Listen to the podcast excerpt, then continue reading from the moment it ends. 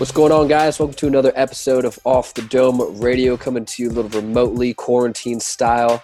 Uh, so, today we talked to Chef Nina Wilson, and she is a chef and she is in the super yacht industry. So, she is a crew member aboard uh, very large yachts. Her biggest one she's been on was about 260 feet. She's coached for people like the Prince of Monaco, P. Diddy, uh, President Croatia. So she is really cooked for a lot of really interesting people. She's kind of seen it all, heard it all, tasted it all. So she was really fun to talk to. Um, talked about how she got her start and what led her into wanting to become a chef. And she went through the ins and outs of being a chef aboard a yacht as well. Uh, Tim and I had never talked to her before, so this was super, super fun. Uh, she's got a great personality, very uh, uh just energetic uh, and fun to be around. So, Tim, what do you think about the interview with Nina? Yeah, I thought it was great. She she had a lot of positive energy, and I really enjoyed talking to her. Uh, the first question you listeners may have is, I mean, what's the difference between being a chef on a yacht and being a chef in a regular restaurant on land? Uh, and Nina Nina covers that for most of the episode. She she just talks about the main differences, um, what it's like to live on a ship for a week at a time, and cook at the whim of what the what, what, what was the name of the person, the master, whoever the client is who's using the yacht.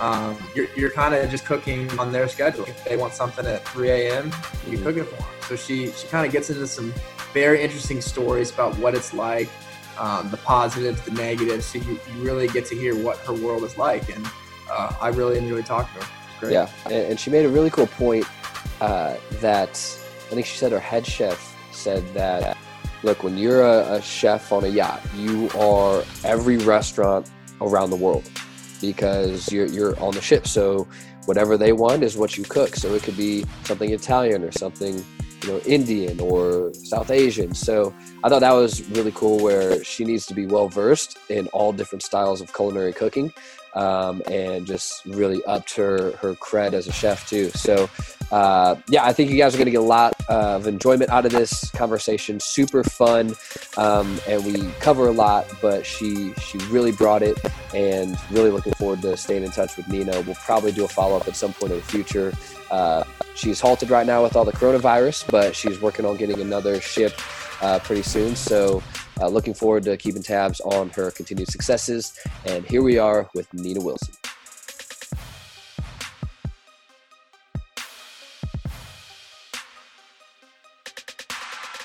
So I'm Colin, and I don't know which direction, but that's Tim. you're like this for me. Okay. So. All right. yeah, you're all good. Pleasure to Hi, meet Colin. you. Hi, Tim. Yeah, nice Hello. to meet you. How you doing today? I'm good. I'm good. Good. good. Went for a good long run. Got a bit of a cold, but yeah. Oh so no! like blow my nose. Yeah, right. Everyone probably freaks out if you just have a little clear your throat cough now too. Oh, totally. Everyone's for sure. Yeah, like, right. Everyone's doing the dub. Yeah. And you get to look like, are you like? Do you have you? Please. Mm-hmm. yeah, we think my, my partner had it last week, my fiance, and he was so so sick. So okay. we've been in isolation for ten days now. Okay. Yeah, we're yeah. uh so I was working until Wednesday, so now I'm like day two of full full quarantine full. mode. Mm-hmm. And then like uh, shut down. Yeah, we where are you guys? We're in are Indianapolis, uh, Indiana. Cool. Yeah, yeah. So middle of the Midwest. What What have they got um, restriction wise where you are? Uh, so we can't drive unless it's work or groceries. Yeah. Okay. And you can't meet with other people. Restaurants shut down. Everything like that. Yeah, all that. I mean, people can do carry out and, and all that, like order for delivery and stuff like that. But that's the yeah. extent of it. Like you can't be with people. Same here. It's yeah. pretty. And yeah, okay. where are you at right now? Um, so I live in the UK with my fiance in a okay. little town called Cirencester, which is really cute. Cool, mm. cool. We actually just uh, we had another interview yesterday with a chef from the UK. Oh, okay, cool. Yeah. I obviously I'm Australian, but yeah, because yeah. Okay, awesome. Well, thanks for joining us. We appreciate no it. Worries. show you where I am. Actually, it's real nice. There we go. Down my oh, street. Beautiful. Very cool. Very, very English. Like it's uh, yeah. I'm not I'm gonna show you my view. It sucks compared to that. it's out my bedroom window looks- actually. Quite quite scary when uh, I come in from a shower and I'm like, ooh. mm. Yeah. Um, so yeah, way uh, way we kind of do this. Um, I think via Zoom we're limited to like 40 minutes, so uh, we'll just kind of cut it off at like 10 to 3 ish, quarter to 3. But I know you're um, it's later for you, so it might be good timing anyway. But yeah. uh, so we'll record, and then Tim and I will follow up. We'll do uh, like two to three minute intro, kind of introducing the episode, mm-hmm. what we go through. We have show notes and things, and then we'll send it to you before we release it. So uh, you can say whatever you want on here, but if there's something like, hey, can, can you change this? Can you edit this out? Let us know. We'll do that. List like an idiot. Yeah, nah, sure. so yeah, pe- people they say the spectrum. So whatever you want to say, uh, we're all good with it. We just like to keep it as raw as conversational as possible, um, and we try to edit as little as we can too. So yeah, you get full Sounds approval good. and all that. So sounds good. Yeah. Uh, so maybe just kind of starting out. Uh, introduce uh, yourself for our listeners, who you are, what you do, kind of how you got to this point? I know you've done uh, a few other things in the past. You did like diving instructing and all that. So I'm sure we'll touch on all that. But uh, yeah, if you just want to kind of intro yourself a little bit. Hello, everyone. I'm going to do the hand actions as well. Yeah, yeah. uh, hi, guys. Um, my name's Nina. I'm a 27 year old Aussie girl.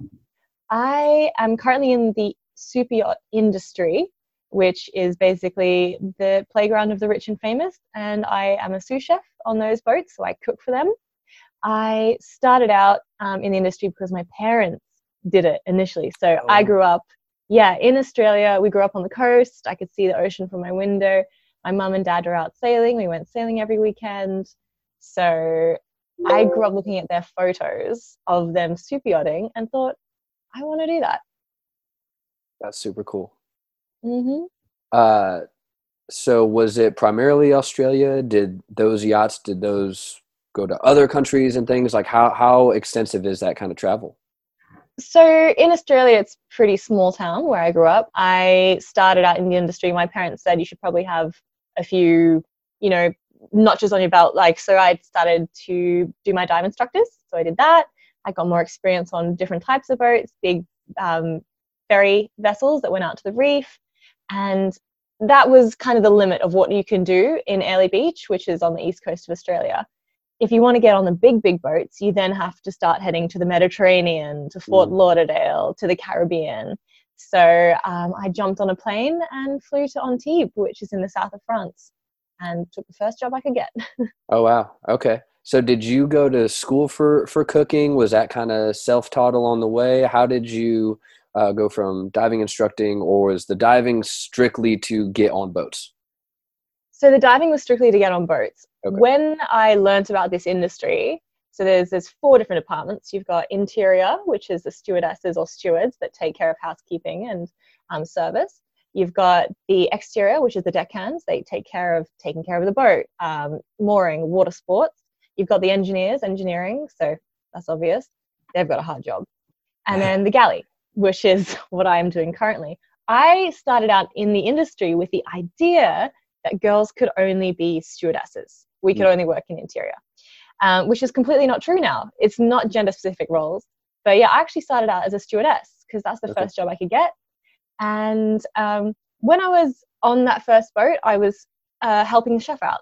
And I took a few temp positions as a crew chef. And I've always loved food. And eventually, um, it just got to a stage where I thought, why, why am I not doing this? And I spoke to a few chef friends, and they said, if you want to be taken seriously, go to a culinary school. I went to Ashburton um, Chefs Academy, which is in Devon in the UK. I took a course there, and it was so worth it. That just puts on your CV that you're, you know, inverted commas, culinary trained, Got and it. it makes you seem a bit more legit for the boats. Honestly, all the learning mm. I've done is on the vessel themselves. So wow, that's how I got into the actual galley. Kind of a roundabout way. Yeah, that's really cool. Um, because I grew up uh, in a boating family, so uh, when I'm reaching out to people, I was like, "Oh, chef, but a chef on a yacht. Let's let's do that." So that's really cool that you were able to uh, finagle going from stewardess to that. Did you like this stewardess job? Was it kind of just more foot in the door? Was like so so, or was that something you really enjoyed for a while too? I enjoy the creative aspects of it. uh, setting tables and choosing linens and things like that.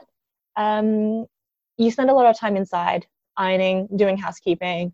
That wasn't for me.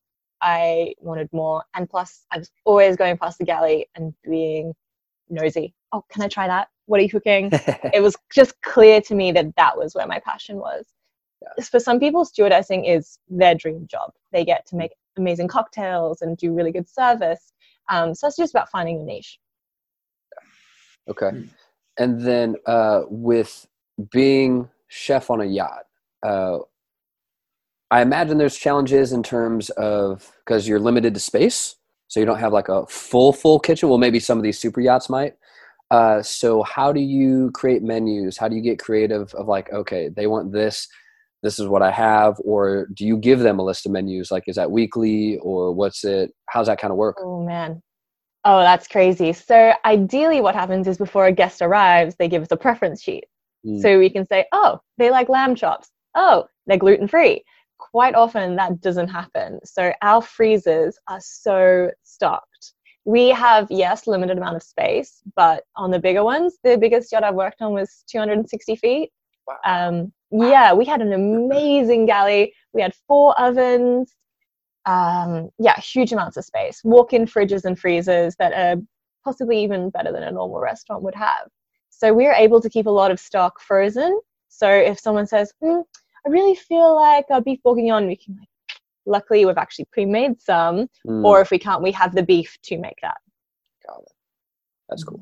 So, do they let you kind of run with it, or is it always preferential on what they want? Oh, it depends on the type of guest. Uh, the last yacht I worked on, we had the Prince of Monaco on board, and he was the best guest to have because he was well traveled. Uh, he was just said to us, "Do what you want, cook me your best food," and we had so much fun. We oh, could really cool. put our best off out. You get other guests um, like. Uh, like P Diddy. We had him on board, and oh, all wow. he wanted to eat was uh, chicken fried steak, coconut shrimp, and rice. And you know, that's cool. That's cool, but it's not what we are really. You know, that's not like it's like hey, you build a Ferrari here and you're driving it to the supermarket. You're not really. Yeah. Yeah, it. it's like you you probably get bored with that of like, all right, let me like yeah. you're not able yeah, to show totally. off your actual skills. Yeah. The other killer is when you write a, a menu for, let's say you write a menu for lunch, it's got seven options. And then they come on and say, can we change this, this, this, swap that for that? And it's an hour before lunch service. Jeez. And you're kind of like, sure. Yeah. There's no such thing as a no answer in the super industry. You make it work and you do the best you can. Okay and and how long are you kind of on board at, at, one time? Is it a week a month? Does it how does that work? So it depends on the yacht. Some yachts employ only seasonal um, chefs which means you only work in the summer season or the winter season. Mm-hmm. um, so that's kind of like a five to six month contract. Um, i'm typically on full time. So it means you get holiday pay and you get to take holidays is not really a contract. The thing is, is during the season you can just be back to back with charters. So okay. my first season we did five months straight without a day off. Wow. Yeah, and wow. because they're under maritime law, they can actually make you work up to 14 hours a day, and oh, quite often we would do that. Yeah, but in the end, you are making a lot of money. You're not spending that money because you're sure. obviously not paying for rent or food yeah. Um, so it's a great way to really immerse yourself. It pushes your limits, but okay, it's a sacrifice you got to make. Maritime law. I never would have thought like they would use that to. Oh sure, yeah, yeah. It's called hours of arrest. It's pretty crazy. Yeah. Wow. Okay. There's even uh, specifications about how much cabin space and bed length and that kind of stuff. Wow, interesting. So what's um in terms of places you've been to, you've traveled, how has that kind of influenced your food, your cooking? Because I'm sure you've been to so many parts of the world where it's like, oh, like for me, because I like to cook a lot, but I wouldn't know what to do with a jackfruit, right? So, yeah. uh, how, how is how is uh, working in in the super yacht industry really enhanced your skills as a chef and, and creativity and things? So initially, you know, where I go, where I get inspired. My first yachting season, we were based in Italy for six months, Okay. and I was just full immersion into Mediterranean Italian style food, and that was incredible. And that still remains probably my go-to favorite one. I could eat pasta any time of the day. Pasta for breakfast, Right. pasta for afternoon tea. It's my favorite favorite food. Um, in terms of what you're saying about getting ingredients that we're not familiar with, we look at that as so exciting. Google is our best friend. We'll Okay. jump on there. Yeah, for sure. Um, a case in point is we had a guest that really wanted zucchini fries, and we were so confused about. She did a, a very strange job of explaining it. She mentioned that she got them at this restaurant, so we actually got on the restaurant's website, looked at the TripAdvisor reviews, tried to find the photo of the zucchini Oh, fries. wow. And we're like, ah, that's the zucchini fries. So Google is honestly our best friend. wow, that's cool. Yeah, because I imagine there's like from the Prince of Monaco to P Diddy, you probably get a lot of people that have eaten a lot of different foods. Spectrum. Um, what's the most outlandish thing that you've been asked to cook? Anything that just oh, like I love, I love this story. uh, I got woken up. This was in a charter where it was pretty much 24 hours. If the principal charter guest wasn't up, his posse were or his kids were.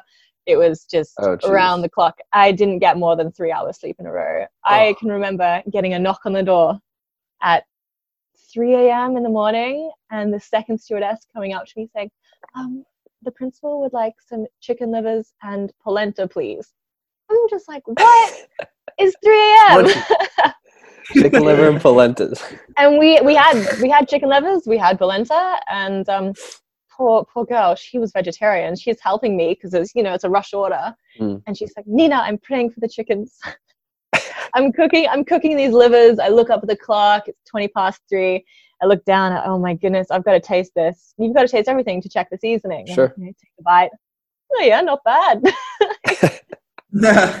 yeah, chicken livers. Three thirty in the morning. That was a fun one. yeah. What a like what are you doing at 3:30 where it's like I want that. Like I want chicken liver. Do you see a lot of a lot of that on the super yacht industry? Yeah. Super yachts are it's kind of like a little exclusive private playground where they can come and do whatever they want. Got it. Got. I'll let your imaginations fill in the blanks. Sure, sure, yeah. Um yeah, we're on social media. We can we can think it up. Um, exactly. what so do you ever like uh get to talk to these people like what they do cuz I since I, I'm in love with boats, I follow a lot of, you know, the big yachts. I'll see the you know, three, four hundred foot. Like, what do they do? So, do you get to ever sit down with these people and just kind of converse with them, or are you only in the kitchen? I have had charters where the only time I see the guests is when they walk on and we're all standing in a row when we say welcome aboard and when hmm. they leave three weeks later. A lot of them the sort of the our communication is done through the stewardesses specifically the chief stewardess. She basically runs the show. So she is kind of our go-through and having a clear line of communication with her to the guest is so important. You don't want to get anything messed up in between. Got it. Yeah, turns in that Chinese telephone game. yeah yeah. When someone says medium rare but no blood they probably mean medium well. So I was about to say that that yeah it's about getting all the information Yeah. Yeah. okay. a lot of these guests um, just to answer to what they do they are in finance Hmm. quite often they're very private people yeah, Yeah. just rich russians rich hedge fund owners um, yeah don't, don't really want to know how they make their money sometimes got it. Got it. Uh, so I know you you enjoyed the uh, Prince of Monaco. Any other favorite guests that you've had, or anyone where you kind of like fangirled a little bit, like, oh, I'm cooking for so and so, like, Um, the fangirl, the it's gonna sound so strange, but I'm a bit of a not a bit. I'm a, a total feminist, and we had the president of Croatia on board, and okay, she was just such a badass woman, and I was, oh my god, I'm cooking for the president. so yeah, that was really cool. that's awesome. Mm. Uh, Uh, So, I don't really get cooking for- famous. Sorry, go ahead. I said, do you ever feel like extra pressure when you're like cooking for someone like that, like who you really Oh, look yeah. up to? we did. Uh, we the head chef and i were trying to think like what can we do for her? And we ended up doing uh, southeast asian. Oh wow, yeah completely different. We figured she's probably sick of all the mediterranean food. Let's chuck some soy sauce at her. In a more elaborate way. Yeah, got it, got it. Uh, so do you guys get like downtime, or is your downtime sleep? Sleep, 100%. I love working out. Um, typically, my day works so I start work at six or seven in the morning. I do breakfast, put up crew lunch straight after crew lunch, which is at 12, always at 12, mm. like clockwork. Um, then I'll have a two hour break. And I try my best to get off the boat, go for a run, or to do a workout, but the space is so tiny. It might be like on a yoga mat in my cabin or oh, wow. Up near where the anchor drops in the forepeak. it's gotcha. Tiny. Yeah, and then I go back to work until however long it takes, like 10, 11, 12, 1. We served dinner once at 1 a.m. That was pretty crazy. Oh, wow. Yeah. Um, so have you guys been affected by the whole coronavirus? Is is your industry heavily affected as well? Essentially, our industry has just been paused. A okay. lot, from what I can tell, I was meant to be joining a boat yesterday. It's in France. Uh, I can't get there, but they're just saying, just wait it out. Let's mm. just wait this thing out, and then we'll go. Okay. Um, what is worrying is the stock market wise, because a lot of the people that own these boats and charter these boats, that's how they make their money. So mm. if their money's not coming in this way, they're not going to be spending it going on charters. So that True. will be interesting. It will really separate the rich rich from the trying to be rich. Got it. Got yeah. it. Yeah, because I was curious because that's still kind of like isolation, uh, and it sounds like you guys are pretty spread out uh, across the the boat. So I guess you would just be close to your other chef, right? So I didn't know how affected that'd be, but yeah, I wouldn't. I didn't think of the owners, you know, mm. however they make money, being affected because like of, yeah sorry just in terms of crew on the boat is like a lot of boats are just in lockdown no one's allowed to get off the boat oh, wow. it's just they're getting crazy cabin fever wow. it's really intense yeah yeah, I was I was on vacation the other week with my brother and dad, and we were in Colorado. And the lady's like, "Well, at least if you get stuck here, you can do things. You're not on a cruise ship." And I was like, "Oh yeah, oh my god." I've been on a cruise ship. Yeah. Those those rooms, if you don't have a balcony, are very small. That must be so claustrophobic. Yeah. Uh, yeah. So you said your your space is pretty tight too, living on the boat when you're living on a boat, uh, the priority on a yacht actually obviously goes to the guest areas. Mm-hmm. So crew areas can be quite uh, petite. You're, it's always bunk beds. So even when I was on a yacht with my fiance, we were uh, stacked on top of each okay. other. Got it. I'm always the top bunk. Thank you, darling. Um, um, and you have a crew mess, which is where you'll eat. And sometimes you'll have a crew lounge, which is a kind of a chill out place to watch TV. But the cabins okay. can be quite, yeah. Okay, got it. Depends on the make. It's quite funny. Um, like German build yachts give mm-hmm. more space to the crew, and then Dutch build yachts not so much, and Italian builds are just like, nah, you're getting no space. Interesting. uh, interesting. Yeah. So German yacht is the way to go. Got it. Abeking and Rasmussen, such a good build. Same like Feadship, Dutch Okay. Good to know for the future. I'll start planning. when you when you when you're gonna get on there. yeah, right, right. Uh, so favorite and least favorite about being a chef on, on a super yacht. Oh, favorite. You get such a buzz when there's a service going on and everything is flowing smoothly and the feedback comes from the stewardess saying they loved it. They cleaned their plates. He said it was the best panna cotta he ever ate, etc., etc., etc. Yes, that's yeah. so good. Um, for me, especially because being sous chef, I uh, cook for the crew, and to hear them come actually into the galley to tell me that they loved lunch, I'm like, oh, it makes yeah. me really happy. Yeah. The worst thing is that essentially you are at the mercy of the captain. If he puts a curfew on, you got to keep that curfew. It's like being back in school or back oh, at your parents' house. Yeah, I mean, there's loads of negatives, but right now that's just jumping to mind. It's not yeah. not a huge one, but mm-hmm. yeah. The worst can be also if you don't get along with someone on board. Um, everyone tries. You obviously present a good face, but deep down inside, there are always going to be personality clashes. That's just the way it is. Sure, and, and tight living that'll make any good friendships get a little sour Like exactly. I just imagine, you know, a lot of people work at a retail shop. Imagine going home with your manager and eating dinner with them and sleeping in a cabin with them and then waking up and having breakfast with them. That Mm. is what it's like. like get out of my face. Yeah, it can get pretty. You have a lot of team buildings. Uh, the good boats, they have like team building exercises, crew days. That really helps create a family atmosphere. Okay. Okay. Um, and then so when you are contacted to be on a charter, is that directly to you? Do you have like your own um, like a third party company that you work under? How how does that work? Yeah, so you get brokers. You get Okay. brokers that not only sell yachts, but they also might get brokers that specialize in chartering yachts. Everything is done through a broker. They organize all the paperwork, the fees. There's a lot of paperwork in terms of um, what countries we want to visit, what tax we have to pay, importing the goods from here, everything like that. So it's always through a broker. Okay. Cool. Cool. Um, yacht Arians, the yacht that I have worked on previously, is trying to change that. Is trying to attract clients direct to the yacht.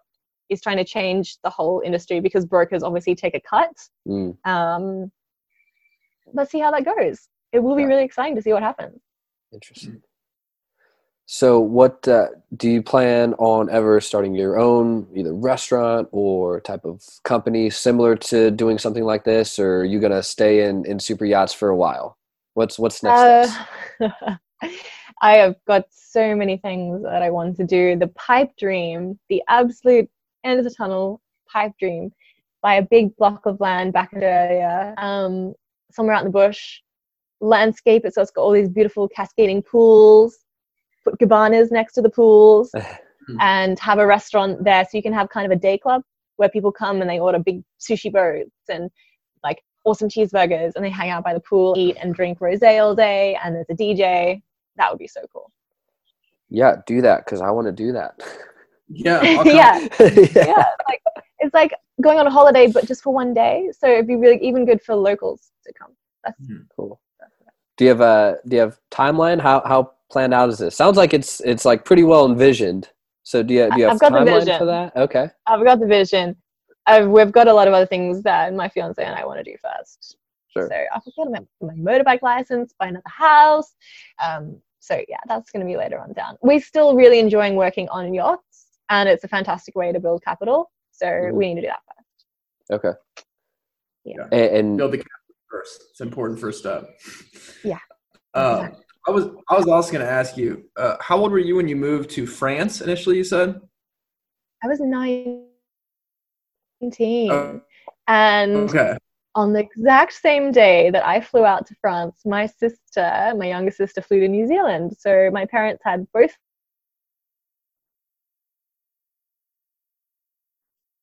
gave us the travel bug. well, I was going to ask, what what's it like? I mean, being 19 years old, going to a completely new country, and like kind of starting your career. Like, what's that like? And I mean, what advice would you give to someone else who might be in a similar boat? No pun intended. ah, I like that. Nice one. Definitely, it's not. It's not obviously an easy leap. Before you join this industry, there are there's some expenses that you need to account for first. There's two courses that you actually have to, or two certificates you must have before you even think about wanting to join the industry. One's an STCW 95. It stands for um, it's like a safety watch keeping and training certificate. Um, basically, it's a week of learning how dangerous boats can be and learning how to fight Mm. fires and learning how to survive at sea should they sink. It's pretty Wow. crazy. Yeah, they get you in the full fire suit and you got to go put out some fires. They chuck you in the ocean and you got to climb into life rafts. The other one is a Mm. medical. You have to go get a medical and that says you're fit to work at sea. Um, it's about $1,800 to do the STCW, the ENG1 200. So that's before even the cost of flying to the thing. That's so you, you really need to be financially prepared to also not work for the Mm. first period of time that you are searching for a job. So you need to have Mhm. a bit of savings before you head over. Okay. Is it a pretty competitive industry overall? Would you say? yeah, it is becoming very competitive with um, Mm. YouTube channels and social media. People are seeing how cool the life can be. They're seeing all the good photos of us, you know, not when we're slaving away in the galley, but when we're at the beach. Mhm. Um, and they're thinking, Yeah. hey, that sounds pretty good. Cruising around in a luxury yacht, earning a ton of money. we we get very good tips.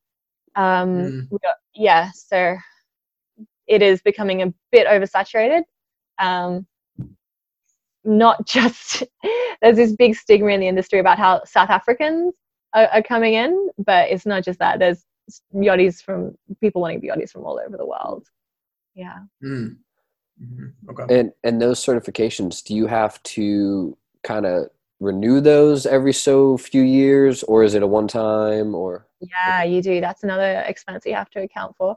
If you're on a really good boat, they'll actually pay for you to renew it. Uh, STCW is every five years. Your medical you have to get every two years. You've got to do your keep your first aid up to date. It's actually a really big juggling balance. You're, oh my goodness, I have to go do my medical, and you might be in the Caribbean and you've got to fly to another island to get that. So oh, geez, yeah, otherwise you're not fit to work on the boat, and that's when things get tricky. wow, wow. Gotcha. Yeah, I, I never would have thought the expenses Of course. behind. when you're on a boat, they do take care of you a lot. They do remind you. Okay, that's good. Yeah. because they need you to keep cooking. Yeah. Exactly. Yeah. Um. So, what are like some of the things you've you've learned uh, from being a chef on, on a yacht? Uh, what would you say one of your biggest takeaways has been thus far?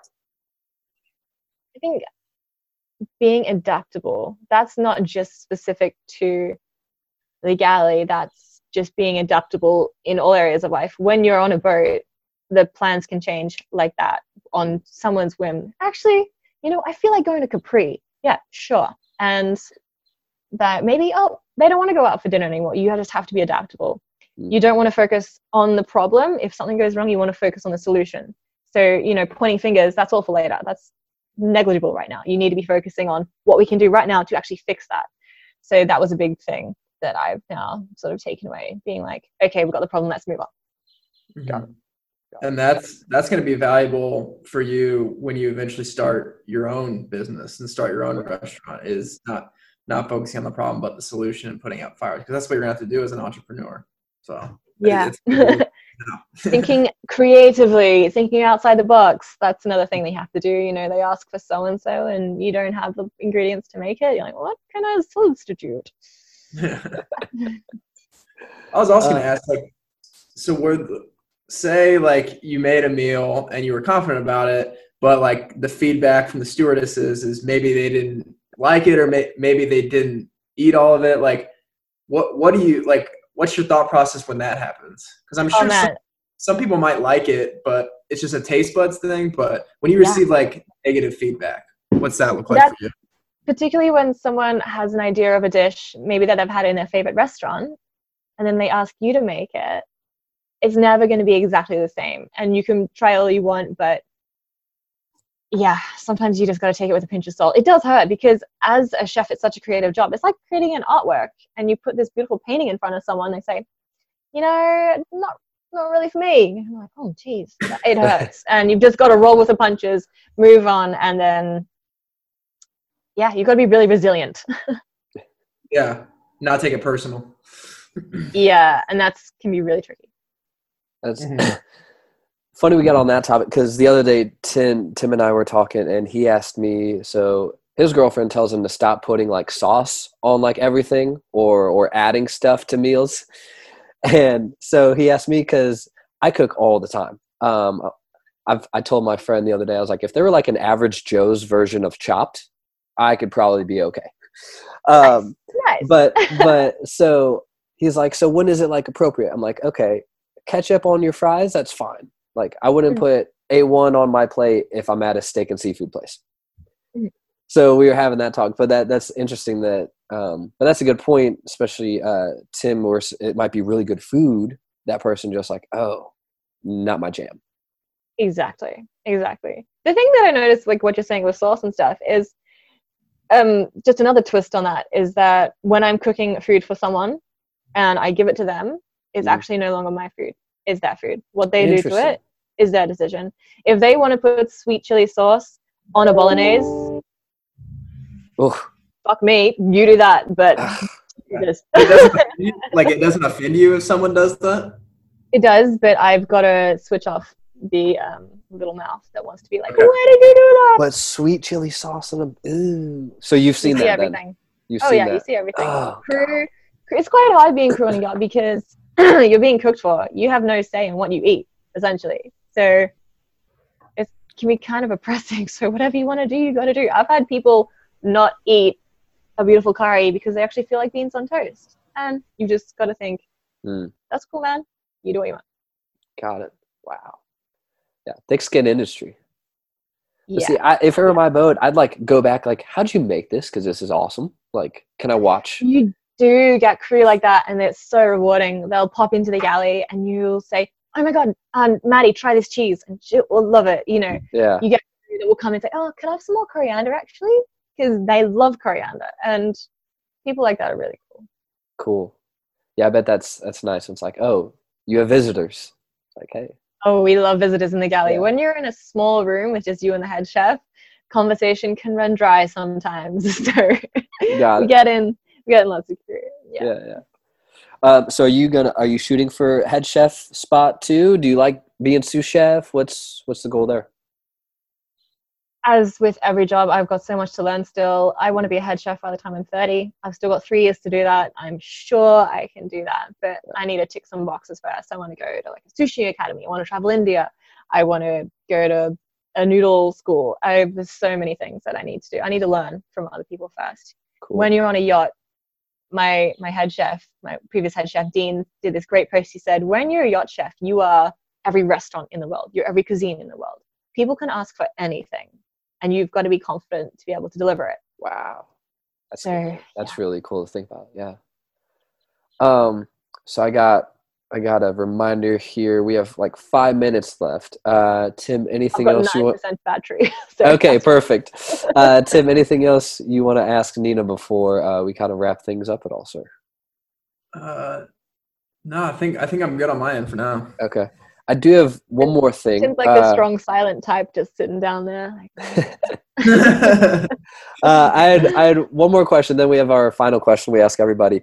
Uh, have you learned like other languages and things? So I watch like a lot of cooking shows, so maybe it's helped or ruined me. But I watched the Mhm. final table, and they have traveled to so many places where other chefs will talk to them in a different language, and they got it. Um, Oh, so ha- have you picked up like cool. any other languages throughout all your travels if you're like so many months in france or so many months in in italy or have you been able to kind of pick up a few things when I've been based in Italy for a while, I have had enough um, to purchase things at markets and order things from restaurants. okay Um, then, of course, you then go to Croatia or you then go to Spain and then you go to France. So it's really hard to keep up with it. You sort of pick and choose different uh, necessary things that you need to learn in each country. I would love to learn Italian. I love the way it rolls off your tongue. I think it's such a beautiful language. You know, French is kind of like the more cuisine language, de cuisine, but um, Italian is just cool. So that is on the on the list. I have got Duolingo downloaded. Oh, that's what i've been doing too i've been doing Yeah. spanish i took latin in high school thinking that would help me and it doesn't do a What? damn thing Yeah. Man, they taught me they taught me Indonesian in school. What? that's pretty cool though Australia's Selamat pagi. that's funny Wait, hey, I remembered my final question before we do that one. All right. Uh, Yay. when you finally get home, like back to your own private home, are Mm-hmm. you still motivated to make meals there for you and your? I go through a stage where the first five days I just get my fiance to cook, and he's batch made a bunch of food that we keep in the freezer. So all we eat is bolognese and uh, like a veggie curry for three days straight. and, um, and then I get back, and it makes me excited to actually cook for me. And when you go from cooking for 16 crew and 12 guests to only cooking for two people, it's incredibly easy Oh, yeah. yeah Wow. and you get really excited i've got a 40 pound order sitting in a checkout basket for hello oriental on my laptop right now i can't wait to order all this stuff and get this amazing Shaoxing wine and noodles and yeah that's awesome it does get you passionate That's- again Um, yeah. So Nina, we like to ask our, our guests, like when when we're all wrapping up, uh, when you're gone, when when Nina's kind of moved on from the earth, how do you want people to remember you? Getting all deep at the end there. we we gotta hit them hard. We hit it hard. gotta hit him hard. I I remember reading this once, and I'm I think it might have been Carnegie, How to Win Friends and Influence People. People don't remember what you say or what you do. They remember how you made them feel. And so I'm trying to change that. I'm trying to work on that in me, where every single encounter I have with someone, I leave them feeling better, not worse. Um, and it's quite hard because I can be quite feisty and I can be quite direct. So I am trying to work on that. I want people to remember me as, oh yeah, I, I felt really good around Nina. I felt confident. She encouraged me. I, I want it to be like that. And I also want them to remember me as really passionate and a little bit crazy and fun. Yeah. I don't like awesome. to take things too seriously. So I hope that. Awesome. Well, Nina, I, I think I've, oh, it says less than a minute. So thank you for your time. We appreciate you. Uh, I, have had fun. I feel better. So you're, you're already making it happen. So, all right. Thank you so much. Thank you for taking and, the uh, time. Uh, yeah, absolutely. Thank touch. you. Yep. Good luck. Thanks, guys. Thanks Bye. Thank you.